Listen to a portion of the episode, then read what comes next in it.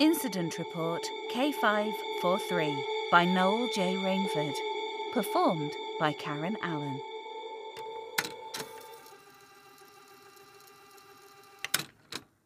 My name is Karen Martha Tate. I live at 55 Perry Grove, Nunwood. My date of birth is 110787. I solemnly swear under the terms and conditions of the Official Secrecy and Emergency Powers Act 2020 that any repetition of my statement without the consent of the Ministry of Defence could result in my imprisonment or execution. It happened last Thursday, around midnight. I'd just finished my shift at the Pig, that is, the Pig and Pot, the local bar. We were in the middle of locking up when there was a crashing noise from the yard. What the fuck was that? Johnny, the landlord, is normally one of those strong, silent type of guys. He likes to be there Thursday, Friday, Saturdays, for the busy periods. It must be the Irish in him. He doesn't stand for any messing around when he's in. I wasn't sure, but it sounded like one of the stacks of empty beer barrels in the yard had fallen over. A few seconds later, another stack came crashing to the ground, the hollow steel bouncing around the yard. Old Jimmy, the glass collector, was still loading the dishwasher. We call him Old Jimmy because he's old. Well, oldish, mid 60s. One of the unsung heroes of the pub trade. Been there for years before I started. Let me check it out. I'm gasping for a fag anyway. Probably nothing. Johnny nodded at him reluctantly. You could tell in his eyes he didn't really want the old man to go. Be careful. If there's any sign of trouble, you shout up. Jimmy gripped a cider bottle from his pile of empties as a bit of protection. Johnny nodded at him, happier. Watch and learn, kid. I saw Bruce Lee movies the first time round. He winked at me as he sneaked past, mimicking the moves of a ninja as he walked down the small corridor to the back door and beer yard. I'm all cashed up, Johnny. Anything you want me to do before I go?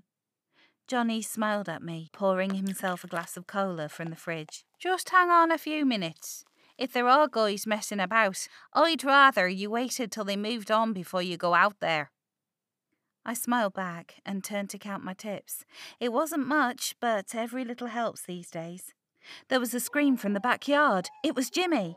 It didn't sound like a kung fu scream of victory either. He was in trouble. Johnny keeps an old cricket bat behind the bar just in case.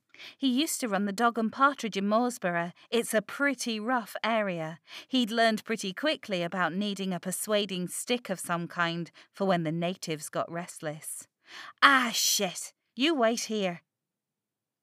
I know I should have listened to him, with him being the boss, but I was concerned about old Jimmy. Johnny tried flicking the switch to turn on the outside light, but whatever was out there had smashed the bulb. The whole level was in an unusual level of darkness, like all the street lamps were out. Occasional pockets of moonlight came through the clouds, so we could see the general layout of the yard. From somewhere behind a stack of empty metal casks came the sound of a sickening crunch of bone and the dreadful sound of old Jimmy screaming in agony, then suddenly stopping, followed by another wet crunch of breaking bone. I don't know why, but I chose at that moment to activate the torch on my phone and illuminate the darkness. What I saw in that moment was something out of a nightmare. Holy fucking Jesus! Get behind me, girl! Johnny took a step back and ushered me behind him, but not before I saw the creature biting down onto Jimmy's now mangled leg. The first thing we saw were two long, thin, spindly legs, like those of a spider, that had ripped through the bloated grey flesh of what was probably the body of a woman in her early forties. Bits of fabric hung down from her, old clothing now failing to cover her modesty, caught and ripped when she had climbed over fences and railings. She almost appeared to be smiling as she chewed on her food, oblivious to us as we inched around the yard for a better look. While what were possibly her original breasts were still inside an absurdly flowery bra. A further four pairs hung freely down her body, dark and glistening, dribbling a white fluid onto the floor. She bit down again on Jimmy's leg, this time severing it completely. I tried hard to control the rising vomit in my throat and be as quiet as possible. Johnny growled with rage at the abomination that was attacking his friend and lurched forward, swinging the cricket bat wildly. Within seconds, the creature had dropped Jimmy and used its four insect legs and two hind deformed human legs to leap into the air and knock Johnny to the ground. The two grey, bloated human arms and hands reached out and gently stroked Johnny's craggy face. A gurgled, cooing giggle from the creature, traces of lipstick still on what remained of her face. She smiled, a stream of liquid dripping from the corners of her mouth. Sharp incisors and crooked tombstone teeth protruded over her plump, dark lips. She raised one of her thin, sharp spider legs, ready to pierce Johnny's eye. I screamed. She looked up in my direction, and Johnny used this distraction to flip her onto her back, using a combination of their body weight. She screeched an impossible, deep, gurgling, high pitched scream, both abominated human limbs and spider legs whirling uncontrollably in the air, trying in vain to right herself. Johnny struggled to his feet, wiping the spider's excreted liquid from his face and clothes. I felt the need to be sick again. On her back, the grotesque mutation of human and spider was even more visible between what was left of her raggy clothes. He reached for his cricket bat, the wood now split from the impact on the concrete floor, and raised it above his head. Die, ya fucking ugly bitch! Johnny spat on the floor and brought the bat down hard, the corner of the willow connecting with her skull with a sickening crack. She hissed aggressively, trying to push herself back upright, before Johnny struck a second blow that drew blood and matter that seemed to knock the fight out of her.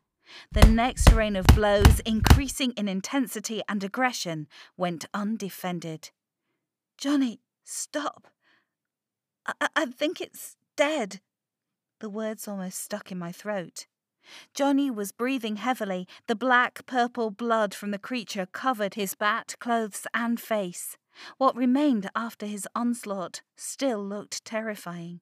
The human limbs twitched despite the head's complete destruction. Liquid still seeped from the teats of the nipples from her extra human like breasts on her midriff, mixing with the blood and gore that pooled beneath the body. Johnny ordered me to keep an eye on it while he checked on Jimmy. I didn't need to say anything in reply. I wasn't going to move from my spot and couldn't tear my eyes away from her. If she so much as twitched, I think I'd have shit myself. Johnny was trying to rouse old Jimmy, a gentle hand shaking his shoulder, but the amount of blood that had escaped from where the leg had been bitten off and his weak heart meant he couldn't have survived the initial attack. Two blood spots on his shirt at the shoulders showed where he had been restrained and pinned against the metal casks before he had become a fresh source of food. What are we going to do, Johnny? We can't just leave them here. I'd managed to regain some composure, not quite knowing where to look. We laid an old blanket over Jimmy's body. There was one under the stairs that occasionally we used to cover the pool table. He would have loved that. He loved the game. Least we can do is give him a bit of dignity. If I had my way, I'd burn that fucking freak of a thing. While I phoned for the police, Johnny found an old piece of tarpaulin in the corner of the yard that had come off the back of one of the delivery lorries and wrapped that over the spider creature. While we waited for the police and ambulance to arrive, the air started to change. Even under its coverings, the creature had started to develop a smell of decomposing dead flesh that escaped into the air.